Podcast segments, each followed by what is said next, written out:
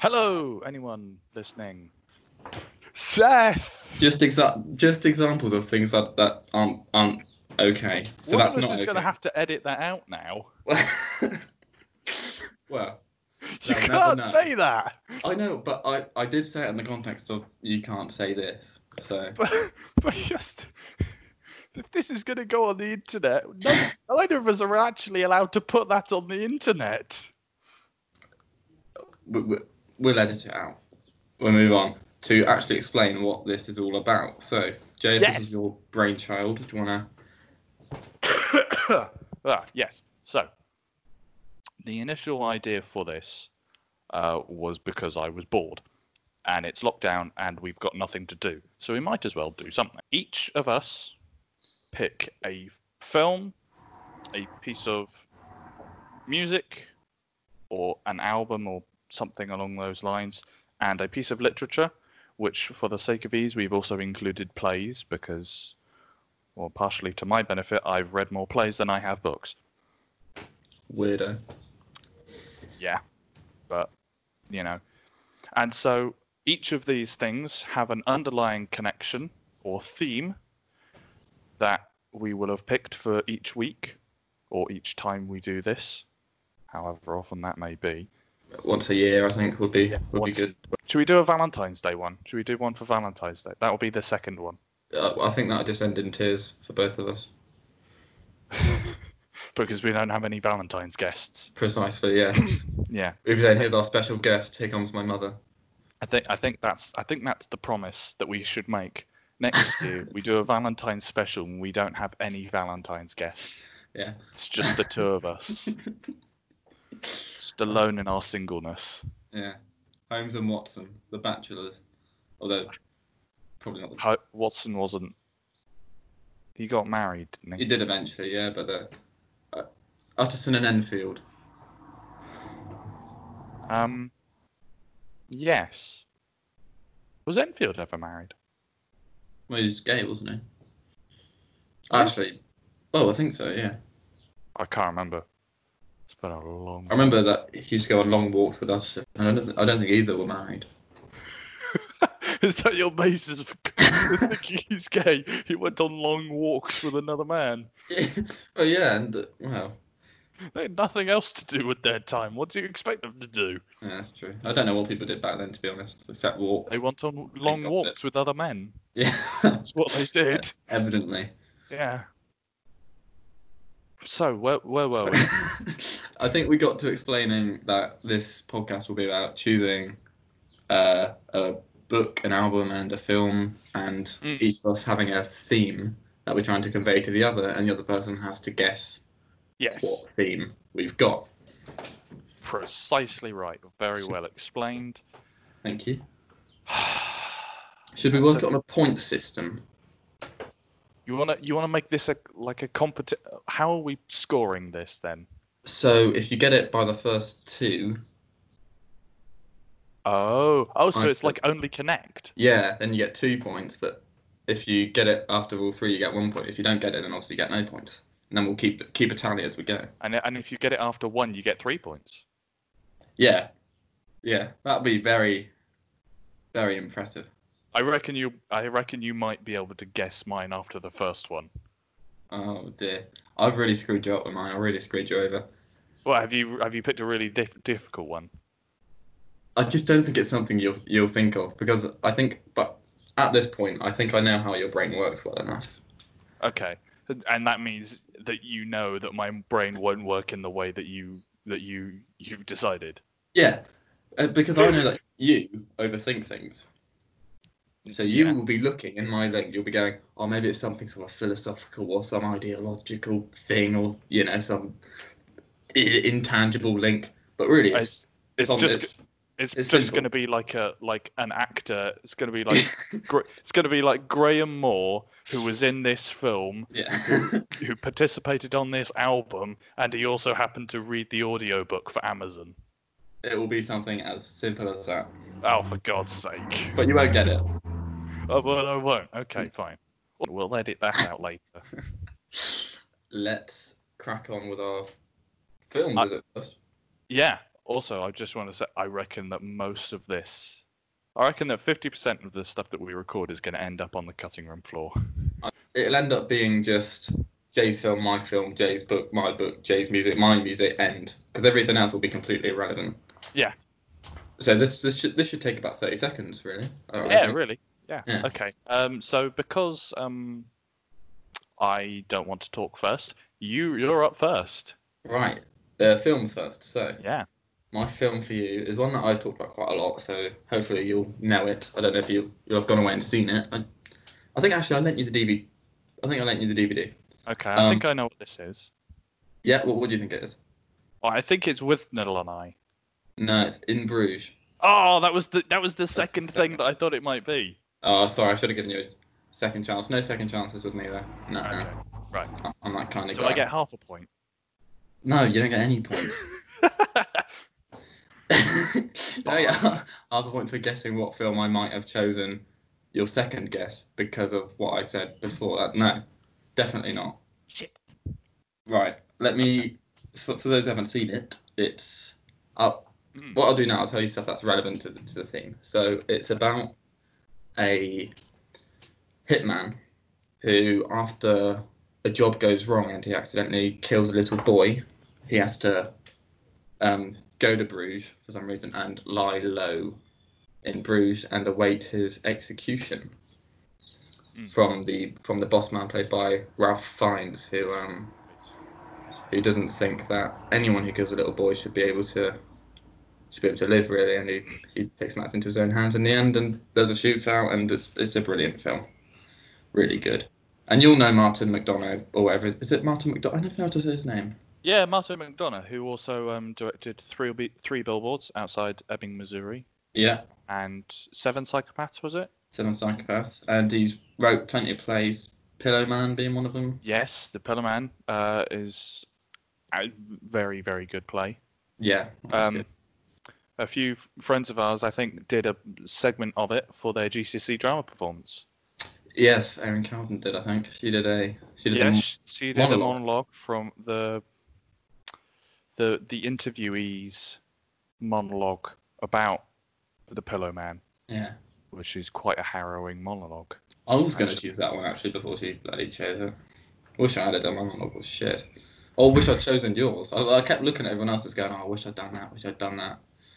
Just very disheartening. No, I, I was very glad that I chose mine know. because, yeah. um, you know, I, I stick to my decisions. And this will be where Jay brings up his marking drama and we all get, we all go, oh, whatever, you're just showing off. No, I wasn't going to mention that. You weren't going to mention it. Alright, good, because I'm not going to But I mean, do you want me No, to no, mention no, it? no, Because I'm no, happy no. to mention it. No, no, no, it's fine. we won't mention it. We said we won't. you brought it up. Can't blame me for that. No. Um, right. So, do, do you want to sort of ask me some questions about about In Bruges and sort of Yeah. thematically Okay. about it? So, in terms of why in Bruges? Why is it something that you went to Bruges, didn't you? I did go to. Bruges. Uh, yes, I did. Yes, Was that was that because of the film? it was because of the film, and yeah, because it's a great film, and it made Bruges look really cool. And I'd recommend Bruges. It's really nice. Don't go there for more than like three days though, because it's actually quite small. So you Okay. you want that stuff to do fairly quickly. Yeah. But yeah, um, I will disclaimer it's not to do with me. So if you were sort of thinking, I, I don't know, because obviously I've been to Bruges. I wasn't sure if you were thinking, oh, maybe these are things that Seth has. No, no, that wasn't something I was thinking. That was just a detail I remembered about Oh. your sad, sad life. Yeah. That you went to a place because you like a film. Or you just wanted to rub salt on on the wound that I, I- went I- there with um I think I think that salt was was sort of was sort of rubbed in without me even saying it. So, what is it that you uh what is it about in Bruges that you like so much? So it's the the dialogue is so good. Like because obviously we're talking about script and the script is amazing. But um, why I've chosen it for this, it's to do with when it's set and its chronological placement in a way because we jump into the action just as just as there's no more action to be had for a while because they've just done their job. We've missed the job, but we jump in as they're laying low Yeah. instead of jumping into a hitman film with all the shooting, which I thought was a really interesting thing for the director to do. So that's Yeah. my film. Hmm. Do you want to So, spitball any ideas for what the theme might be yet, or so you say in terms of the the chronological. So it starts just after. I don't. Can you elaborate? no, not really. But that's what I I like about it. Is all I'm going to say, and I'm, I'm not going to say. I think I've I've said plenty for you to for you to turn the cogs over with. Okay. I feel like you might get it in two after that, but we'll see. All right. Okay. Interesting. Over to you. Right, so my film. Well, my film I watched I well I rewatched for the first time in about a year and a half last night. Sort of in preparation for this because I hadn't watched it in a really long time. And I wanted to make sure that I remembered bits and things about it. Yeah, Um, so that is Ex Machina, very good. which I know you you saw that recently, didn't you? Very, So you very watched it recently. In in two halves, half of it in the evening and then half again in the morning. yeah. Well, we all know. Well, uh, my my attention is um is p- pretty shocking, really. So, and plus because I have a TV in the house where I watch Ex Machina, it's quite sort of, you know, when your parents walk into a movie Yeah. that you're watching and you have to fumble with the remote because it's on a dodgy bit.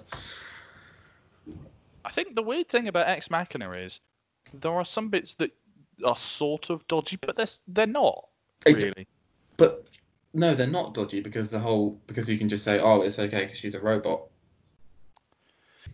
For anyone who hasn't seen Ex Machina or doesn't know about it, it's essentially a three, more a four-hander, really. I think of a uh, a character played by Donald Gre- Donald Gleeson, who wins a prize to go and visit his boss, who is the owner of the largest search engine uh, network in the world, to work on a specific project with him for a week.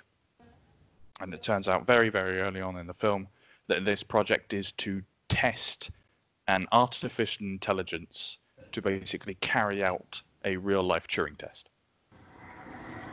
And you have Oscar Isaac as this boss who is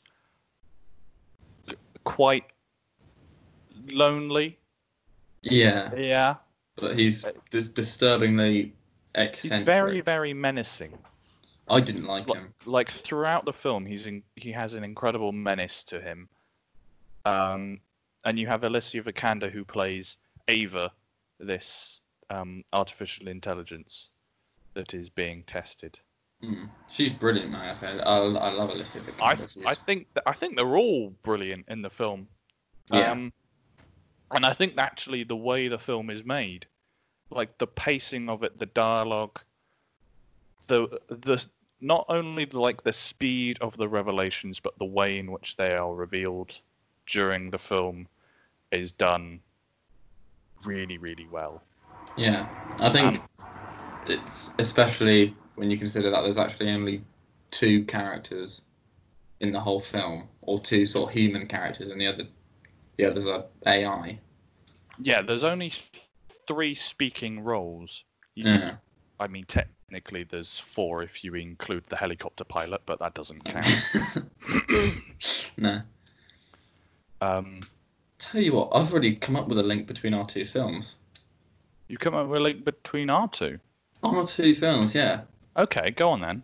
And this is going to sound really bizarre for anyone who who knows me, but I've been to where In Bruges was filmed. I've also been to where Ex Machina was filmed Oh, is it in, filmed in Norway? in Norway. Yeah. Oh, wow. And in um, we went to that exact waterfall. You know the the waterfall. Yes. I think we we've been to that one. It was all frozen over, but but we saw that. Oh, what Oh, a wow. what a strange coincidence that that should. That is. I've only been to about two places, or uh, I, I, I'm not like You've this only ever been traveller. to two places. well, you, I don't want people to think, oh, he's been he's been everywhere. I haven't. I've been to probably about five five countries about average, but Yeah. that's what, That's what a strange. crazy link. Wow. Yeah. I'm not sure how much more I need to talk about Ex Machina to sort of have my theme be there. I think the the actual way in which it sort of experiments with the relationships is Mm. very very interesting, and sort of the particularly Donald Gleeson's character and what sort of happens to him across the film. I think is really very interesting. Mm. I'm trying to think about that. The thing with Ex Machina is it's so heavy on themes. That there's It's, so much. it's very very heavy on themes. It's like looking down the rabbit hole. You really just it's there's so much there Yeah. to think There's- about.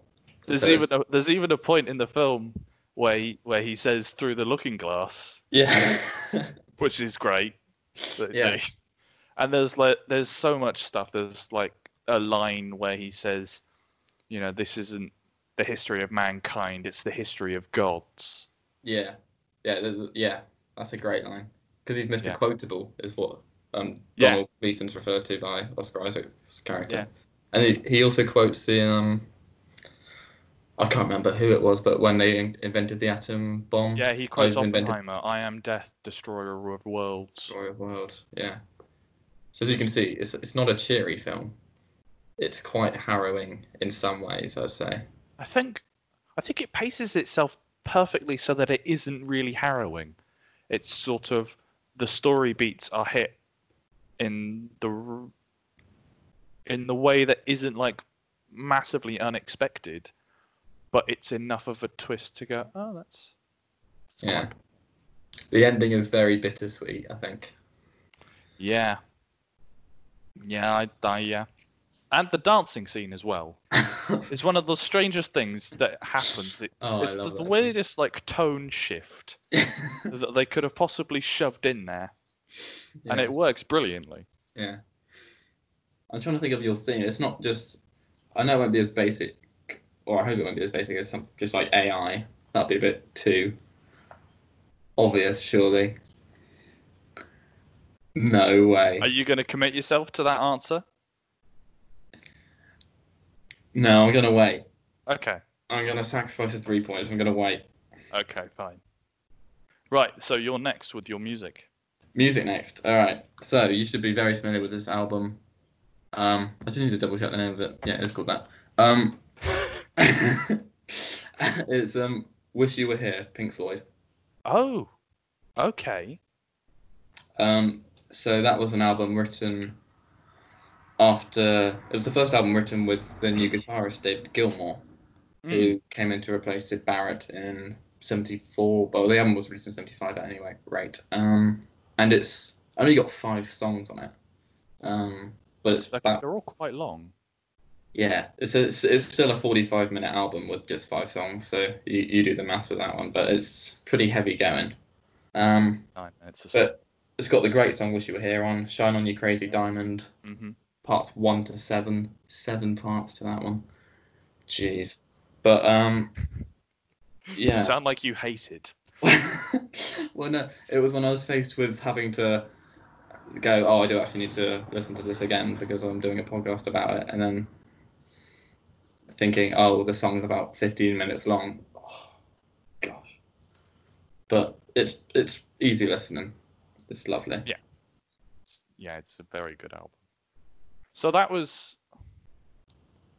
uh, just trying to remember, was that written just after the death of one of Yeah. their. Yeah, the death of Syd Barrett, the original guitarist. He was with them for the first, would have been sort of ten years. But um, yeah, that's where the song obviously "Shine On You Crazy Diamond" comes from because the it spells Sid. if you take the first letters in a way. Shine on. Yeah, if you if you take out on, if you remove on, then yeah, yeah. because he spelled Sid with a Y, didn't he? Yeah. Yeah. Yeah, Oh, I didn't I didn't notice that before actually. That's quite nice. Yeah, it is nice. Uh, the whole album was just a tribute to him, really. Mm. Which I was, suppose um, that's why they called it "Wish You Were Here." Yeah. Yeah. Great song. Yeah, it's a, it's a really good album. Um, the music changed quite a lot after he died as well, didn't it? Yeah. Because Uh, "Wish You Were Here" basically marked the start of the Pink Floyd that we sort of know. Yeah. But Because definitely. then, yeah. because that was 1972, was it? What was? "Wish You Were Here." Uh, 75. 75. Okay. Or it might have been released as a single before the album, but on the album it's, it's 75. I'm. Okay. Because uh, well, Dark Side of the Moon was 74, I believe. Mm. Well, was that, that that must have been Syd Barrett as well then? I don't. I don't think it was. I think. I think Wish You. It was either Wish You Were Here or Dark Side of the Moon was the first album they did without Syd Barrett. Maybe maybe he left the band before he died. If you see what I mean? Yeah, maybe I, they thi- I think that is because he had he had um some mental health issues Yeah, that sort of put, took him out of commission. I I seem to remember reading. yeah, that sounds about right. Yeah, when I was going through through a period of, of listening to lots of Pink Floyd, Mm. I think I read a lot about him, and a lot about that sort of period of time. I I think you also told me to go and listen to one of their very early albums, Yeah, which, which had which had Syd Barrett on it, and it is Yeah. very very different to the stuff that we know, like The Wall and Dark Yeah. Side of the Moon. I, I want to use the word pop for when David Gilmour came along, but not pop. But I'd, I'd say the band became more accessible, and they had sing along songs from then. They had because before then it was mostly just atmospheric, ambient sound, which was you know it, it was good, and they had a couple of good songs. But um, no, that's when they came sort of into it was their when own a they bit broke, really, wasn't it? This is when they what? Sorry. It was when they broke, like properly into the into the industry. Yeah, yeah. It's a good way to put it. That's what I'd say. So yeah, that's my album. So I felt like both of your things happen immediately after a very crucial death. I f- and I feel like from your grin that that is exactly what I what is. You've got it. So everything happen. Ev- the connection is that it happens after a very important death. Yeah. So yeah, the the um the art is created just after. Just after tragedy. Yeah. So Yeah. and it's directly from that tragedy that the art is created. In a way. Right. Let's hear your your album. Or My of album. Okay. So my album is uh, "The Electric Lady" by Janelle Monae. And I'm pretty sure that it is artificial intelligence is Yeah. your theme. Yeah. yes. So we both get two points. You both get two points. Well, we should we could put a bonus point in for guessing the last guessing the last book, Yeah, we could. but we'll, we'll see. So, what's the Electric Lady by who? Janelle Monae. I've never heard the album.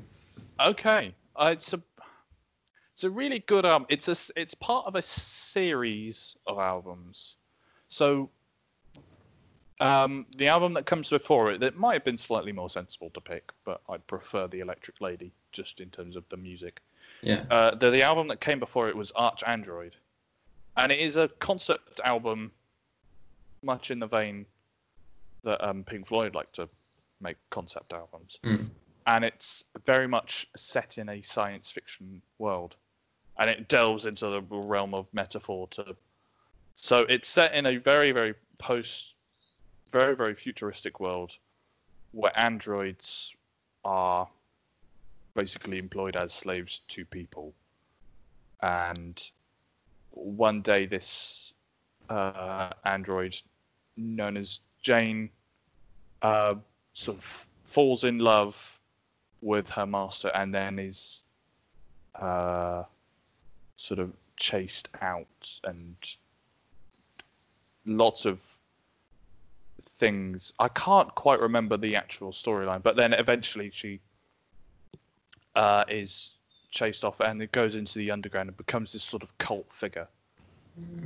Um, it's it's very very interesting because it basically delves into using AI to talk about racism and sexism and all these different things, and I, th- I think it works really really well.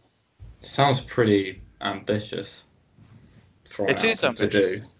Yeah, and I think the the follow up album after the Electric Lady, which was um, Dirty Computer, which came out a couple of years ago, um, okay. Was sort of a spiritual sequel, but it didn't quite follow that same sort of thing. But it's using a lot of this stuff of talking about AI, which we will happily dissociate from being humans in a way to talk about things that you know it as like a way of talking about big big issues which i think is really good i, I really like it It sounds from the idea. It sounds amazing. I'm still my head's sort of spinning on how that would work in an album, if you know what I mean. Because it sounds very content. It sounds like a book. yeah i think the album itself isn't is, not heavy handed on this sort of story. In in the electric lady i think the, the overall idea works a lot better than in the arch android because there are interludes of this radio host in this world and they talk about sort of the electric lady and this world that they live in. And someone mentions the arch android which is sort of dismissed. And the arch android is supposed to be this sort of messianic figure to Mm. sort of free all free all of the androids and all the robots from their oppressive masters and they sort of dismiss it because they don't want to talk about it in in an interesting way i it is very ambitious and i'm not i think you can easily listen to it without having that in the background Okay. because I initially I did, and I didn't know this, and I sort of read around it a bit and discovered this, sort of understood it a bit more. And if you read the sleeve notes to the albums, so if you like get them on a CD or a, or a vinyl, Yeah. you read like the sleeve notes. The sleeve notes aren't like the artist explaining what she did with the album or explaining this and that. It's fully like in character of a historian discovering these works from the future and sort of biographying this cult figure. And it's in and it's in the ArchAndroid and in the Electric Lady. You get these sleeve notes that are very, very sort of steeped in the world of sci-fi. It's really cool. That does sound really cool. That's why CDs and vinyl are better than digital download. Well, mostly vinyl is it's it's the way to go. Mm. You get sleeve notes. Yeah. And also on Spotify, if you're listening to uh, the Electric Lady, you miss out the song that has Prince on it. Do you? Yeah, the the second track of the album is a really really brilliant song, and it features Prince. And Spotify doesn't have it, or at least my Spotify doesn't have it, so I can't listen to that song. So, I'm gonna have to give it a listen. Sounds like a good album. Disappointing. It's a very good album. It's sort of electro, pop, R and B, funk, sort of that sort of vibe. Daft Punk. Hmm? Like Daft Punk. No, no, not Daft Punk.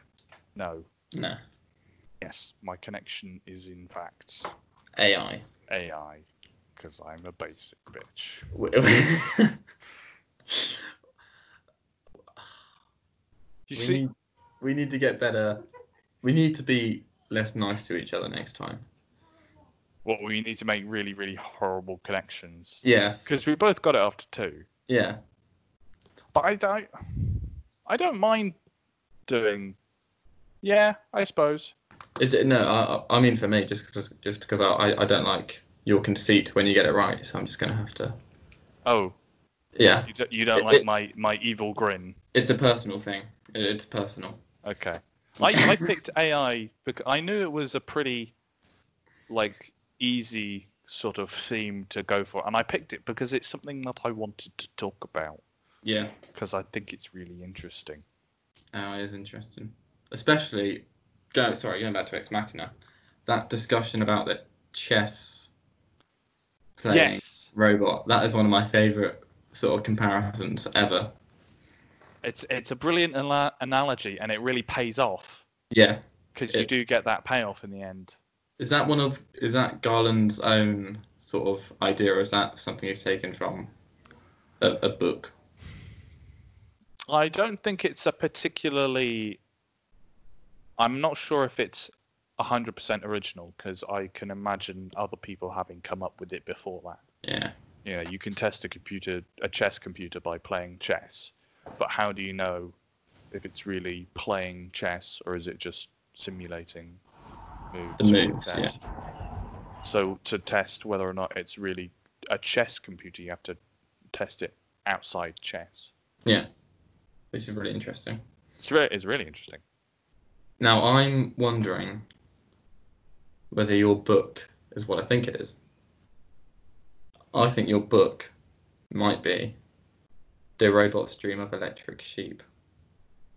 Oh, yeah. So, um, do androids dream of electric sheep by Philip K. Dick, Yes, that which one. was then adapted into Blade Runner. Yes, that That's a my- very good idea, and it's not. It's- And I hadn't, and I hadn't read it before now, before before we decided to do this, and I I spent, uh, because I'd never read it before, I downloaded the audiobook because I, I wouldn't have been able to get it shipped.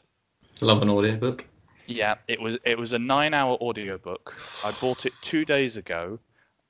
I, I went through t- nearly three hours on the first day, and I spent six hours yesterday listening to an audiobook, Mm. and it was very worth it. My gosh, I don't think I've ever and done then- that much in one sitting. And then I also, I also spent two hours watching Ex Machina yesterday. So I spent eight hours yesterday basically preparing for this.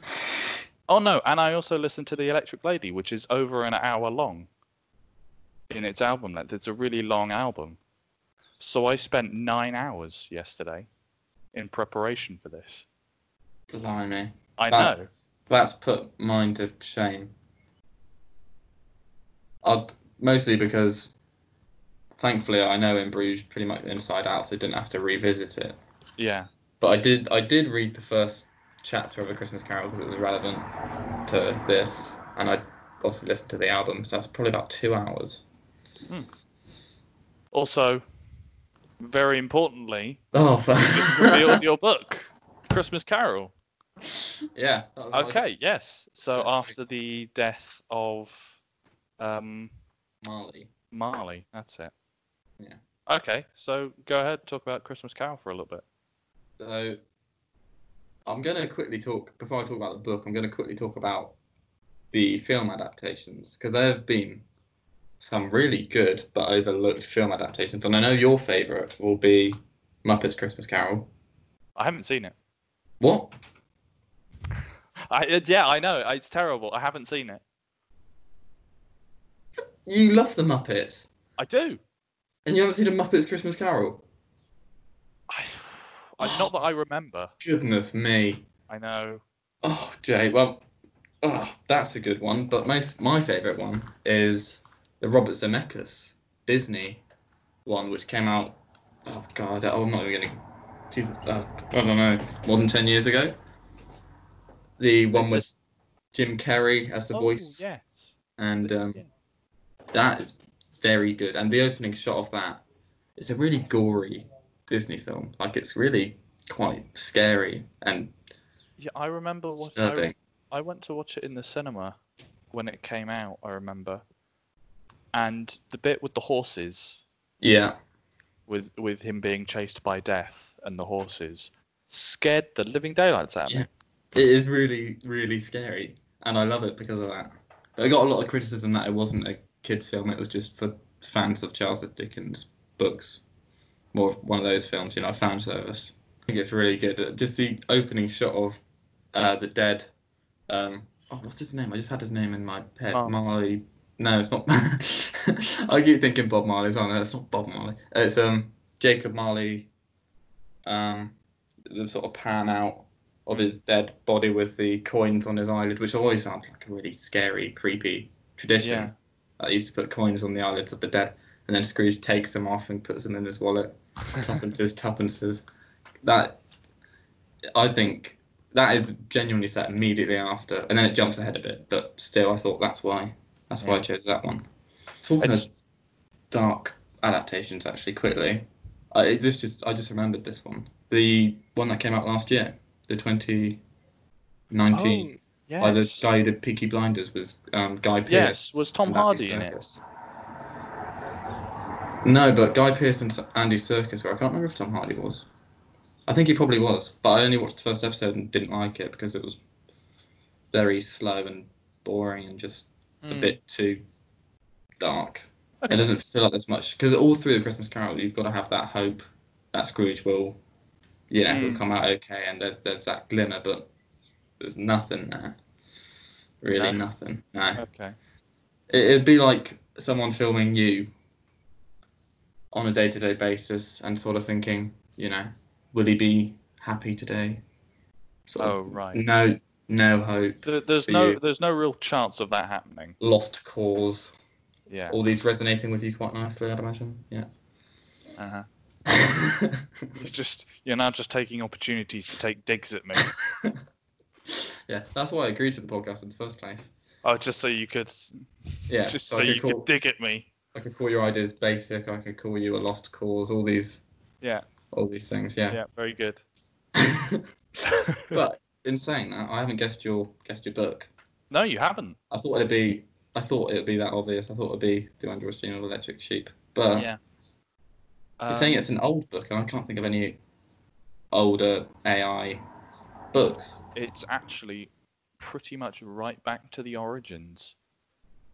Apart from, well, it's not, um, it's not Wells, No. but it's it's pretty much about five years after that. It is I Robot by Isaac Asimov. Should have got that. I was gonna say I didn't know if it was a book. One of the one of the most fundamental artificial intelligence or sort of robotics books that exists in the world. Yeah. that sort of lays down the fundamentals. And I love this because I looked up Isaac Asimov yesterday. I didn't actually read anything, but I did discover that he was a biochemist before, which makes sense in terms of the novel Mm. because, and if you read his like little bio, you know, on like the side Yeah. of um of Google pages when it comes up, it, it refers to his his works as hard science fiction, which I think is great. Hard. Do you know what that means? I can't. I can't. Unless hard and soft. uh, Only in my head, I, I think of porn. Yeah, no, I thought you might think of that. I can't link it to anything. Oh, metals. Is there hard metals and soft metals? Have I made that up? no, that is a thing. So hard science fiction is actually basically it, it takes it's actually nicer to pronounce it in a different way. It's hard science fiction. So it's So basically likely. it's that when if you read the book you'll actually find that the stuff in it the science behind it or the or at least the scientific terminology that is used in it sounds vaguely plausible you sort of Ah, read it and you go oh there's the second story in the book because it's a series of short stories essentially that sort of play on the sort of problems that arise in the dynamics of the three laws of robotics. Hmm. Which, for people who don't know, uh, the first is a robot must never must never allow a human to come to harm, must never harm a human or allow a human to come to harm through inaction. Two, a robot must always follow the instructions of a human unless it counteracts directly with the first law. And thirdly, a robot must preserve its own existence unless it is in opposition to the second and first laws. So they are basically in order of precedence. Yeah. So the first law must always be followed, then the second, then the third. And it basically is a series of short stories that plays upon the interplay in those, and it's basically a lot of problem solving things, lots of problem solving stories around these things. There's the fir- the second story is a robot that is whizzing just on the locus between its own preservation and its own and its instructions. So Hmm. it, it had been told to go off and gather some supplies, but it had not actually been given any urgency to do it. So it was taking its so it could take as much time as it needed, but as it got closer, it found that to go in would endanger its own existence. So the third law kicked in and stopped it from going in. And so it backed away again. But then, now that it was out of the danger zone, it needed to follow the second law Yeah. because it needed to go in and get the get the materials that it had been told to by its master. So it went back and it basically bobbed back and forth between them. And the way that uh, these two characters, Duncan and Powell, these uh, mechanical engineers or robotics engineers, overcame this problem was they went out. This so this is basic. The the problem was basically set on the surface of Mer- Mercury, where Mm. they could only survive or they could only really be safe for 20 minutes. And it would take them half an hour to get to the place where they could find their materials. So, to get their robot back, what one of them had to do was they had to go out past 20 minutes and risk their life so the robot would engage the first law principle and save him Yeah. and it's a lot of stuff like that. And there's also the thing, the very last story basically plays upon the idea of uh, a robot takeover, but a robot takeover that completely applies the first law of robotics. So mankind thinks that to preserve itself, it needs to destroy robots, but the robots know that in order to save mankind, it must preserve its own existence. Yeah. So it is constantly sort of tweaking things in in relation to the way that humans act. That sounds like a. That sounds quite fun. I think I'd enjoy that. It- it's just made me think. Before you went into detail about the book, I was thinking, yeah, but the film's really good. But now you've explained to me how good the book sounds. I'm thinking they could have done a bit more with the film. Yeah, I was talking to my stepdad last night about the film, which I still haven't seen. Oh, I, I. The thing is, I do like it as an action film, Mm. which is what what, it is. I, I, I, I wouldn't say there's many sort of big questions answered like that. I mean, there's a bit. There's a bit of sort of AI exploration, but none to that sort of level there. But then again, it that's a different uh, difference between like a theoretical book Mm. which is what it sounds like, and like a film that that's made for people to believe. What what upsets me about the film is that it's set in something like 2026, Mm. And we're almost there now. And there's I think there's nothing. I think that's actually one of the reasons that AI is so important right now. Because a few days ago, I think it was about a week ago now, Elon Musk did a podcast with Joe Rogan for the Joe Rogan Experience, which immediately got loads and loads of views. A because Mm. it's Joe Rogan, but also because Elon Musk has recently been having a series of mental breakdowns on Twitter. Now he's also selling all his possessions, and he went on a Twitter rant about a week ago, exclaiming that, that Tesla stock prices were too high, and immediately afterwards, everybody sold up their Tesla stocks, and the and the stock just plummeted, which was very strange. and he's been. But I think that he is a very, very important person, and I think that he will shape the next decade. Yeah. And I think that it's very important in terms of AI as well, because naturally, in terms of what Elon Musk is trying to do, is explore space and sort of go out and explore. And so far, we can only really do that with A, lots of money, which Elon Musk has, Mm. and B, very advanced technology, which Elon Musk has the money to develop. So he's going to be probably the most important person in the next 10 years, Yeah. provided he doesn't have a complete mental collapse in the next month. And I think it by the next, I think in the next 10 years, probably we'll we will start to see elements of the stuff that is sort of hinted at in iRobot or in some of these sort of AI things. Yeah. Yeah. I think it's funny how everyone who was writing about sort of AI sort of landed on sort of between 2020 and 2050 for for it to sort of kick in. Yeah.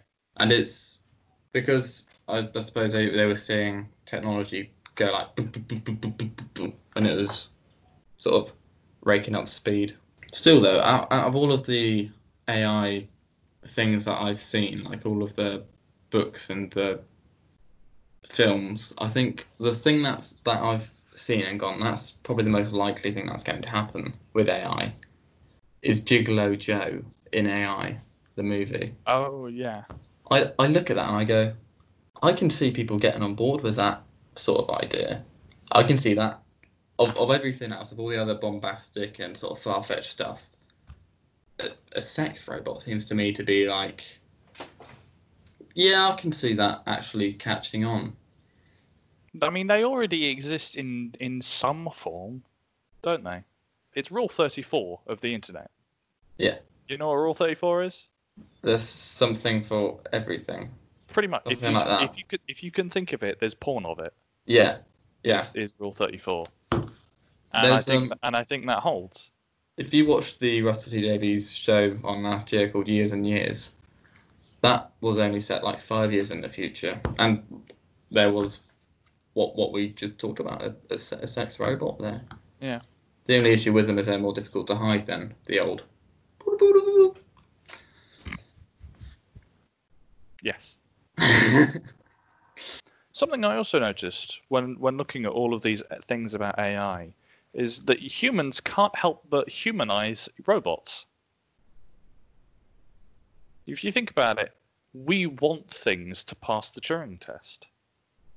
yeah, We can't help but want to create this sort of human life. So in in Ex Machina, it's a, the whole the whole thing is about wanting this robot to have consciousness to pass the Turing test.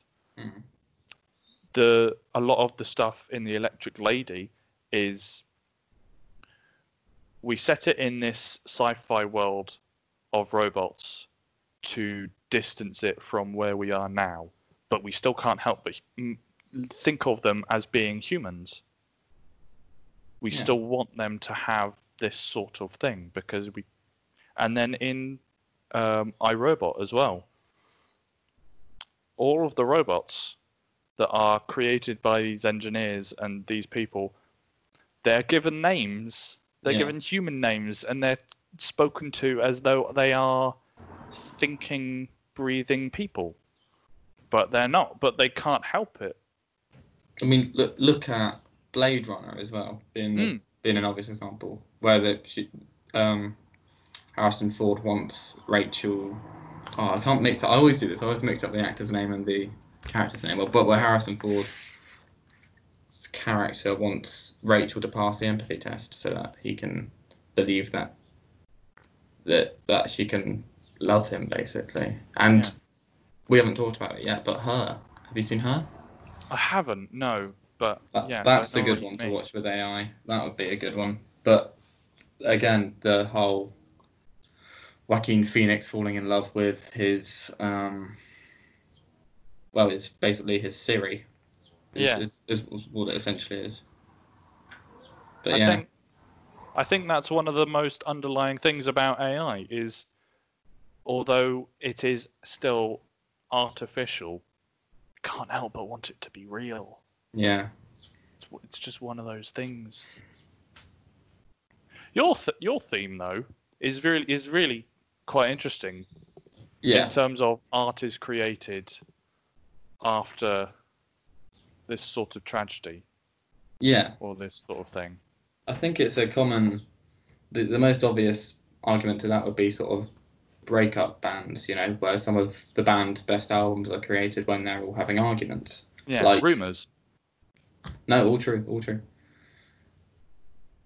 I hate no, like Fleetwood Mac Rumors and and Suede and o- Oasis and all these Yeah. mostly '90s bands because that was when there was all the angst. But yeah, that was like that. Some really good can come out of tragedy has always been like a strange oxymoron in a way. Yeah. It was in a in a book I read the other day where it said that if you take the if you add tragedy to a comedy, it doesn't make it not funny No. and that's probably about right. Wh- Which is perfect for In Bruges because that is a really tragic film, but it's also hilarious. I think I think one of the, the really interesting things about certainly the Ralph Fiennes character in In Mm. Bruges is the level of principle. Yeah, Like he has to stick to his principles, especially to, towards the end when he does that inadvertent. And I think that's really interesting, yeah, especially in terms of In Bruges, where you got ah. yeah, I think with with his character at that moment, my respect for him just basically quadruples. yeah. It's crazy that you can have so much respect for an absolute, as he's referred to in the movie, a cunt. He's a horrible, horrible man, yeah, but I re- I respect that. do, do you know what it's almost like? He's so in line, and he's got his morals, and he sticks to them so much. Yeah. That without spoiling anything, that you know they result in his downfall essentially. Mm. but he sticks to his morals so much that he's act- he actually becomes it's like he's following an algorithm a bit like a bit like an AI in himself like humans attach these morals and these principles to themselves that they have to follow Mm. I think humans definitely do that, but I think one of the weird things is English people do it a lot more. I think I think, Eng- or at least in terms of our history, yeah the the English, certainly in the Victorian era, yeah the English did it so much. We were talking a bit about sort of Utterson and and Enfield earlier. yeah There's so much of that strict adherence to a code. social etiquette that was Yeah. literally it was just I, it felt like when I read a Victorian book or when I see a Victorian film, it's like they're running off the same script every time when they meet someone. Do you know what I mean? Like there's Yeah. a way to do this, and there's a way to invite people into your home and banquet them, and really bizarre. But I don't think there's any of that now. Oh yeah, we don't. No, yeah, that doesn't happen anymore. I can't think of a single example of something that everyone's strict about. I think possibly they're more subtle now. I think there are certain like topics. There are certain Oh, yes, I, I see. I see what you're alluding to now. yeah. There are definitely things that are still taboo today. Because it, like, even 30 years ago, the subject of HIV AIDS Mm, was incredibly taboo. And Yeah. there was a there was a horrible amount of persecution around that sort of subject. Like you watch films like um say Philadelphia mm, or Pride and that sort of sort of horrible sense that you get from that sort of era mm. when you had the when you still when you still had these really dangerous taboos. and I think they do still exist. And there are still certain things that are taboo that we don't talk about. We don't talk about. I remember, um, you know, Terry Pratchett, Yeah. the writer of the Discworld novels and Good Omens and all Mm. this amazing, amazing fantasy fiction. Uh, and about ten years ago, he he was diagnosed with Alzheimer's, which still to this day, I think, is quite a sort of touchy subject. What Al- Alzheimer's? You don't hear a lot of people talk about it, do you? A lot. Mm. it's it's a lot more taboo than say cancer is. Yes. It's a very it's a it's a strange thing. You you're talking about like these sort of strict things that people used to do Mm. and strict codes that people used to adhere to. And you say we don't do that now, but we do. You could sort of tell that we do Mm. because definitely the atmosphere in our conversation has changed Yeah. as soon as we started thing. to talk about this because we're both sort of awkward about talking about it. It's now like it's something that we have to talk around, even though we're not sure what we're talking around because it's not talked about. Is very peculiar. We don't know how to deal with this subject because we don't deal with the subject. yeah. is the entire point. It's quite interesting. Yeah. Scary because I can actually feel like I, there's stuff that I want to say, but I don't know how to say it. But then I don't. Yeah. It's very strange. I Oh, think, I think one of those the thing about that subject as well is you don't know what to say because you don't know if it will be offensive because Yeah. you never talk about these things so you don't actually know if the things that you're thinking are things that are okay to be thought Mm. So Which there I- definitely is still a taboo. Yeah. We definitely still have sort of rules and uh, we follow certain algorithms. I think. Yeah, and i think especially these big establishments that that exist people are fit into a slot you get very few people who who go no i'm not going to bend to your will i'm going to be my own person Yeah. That doesn't happen Nah. you, you don't find that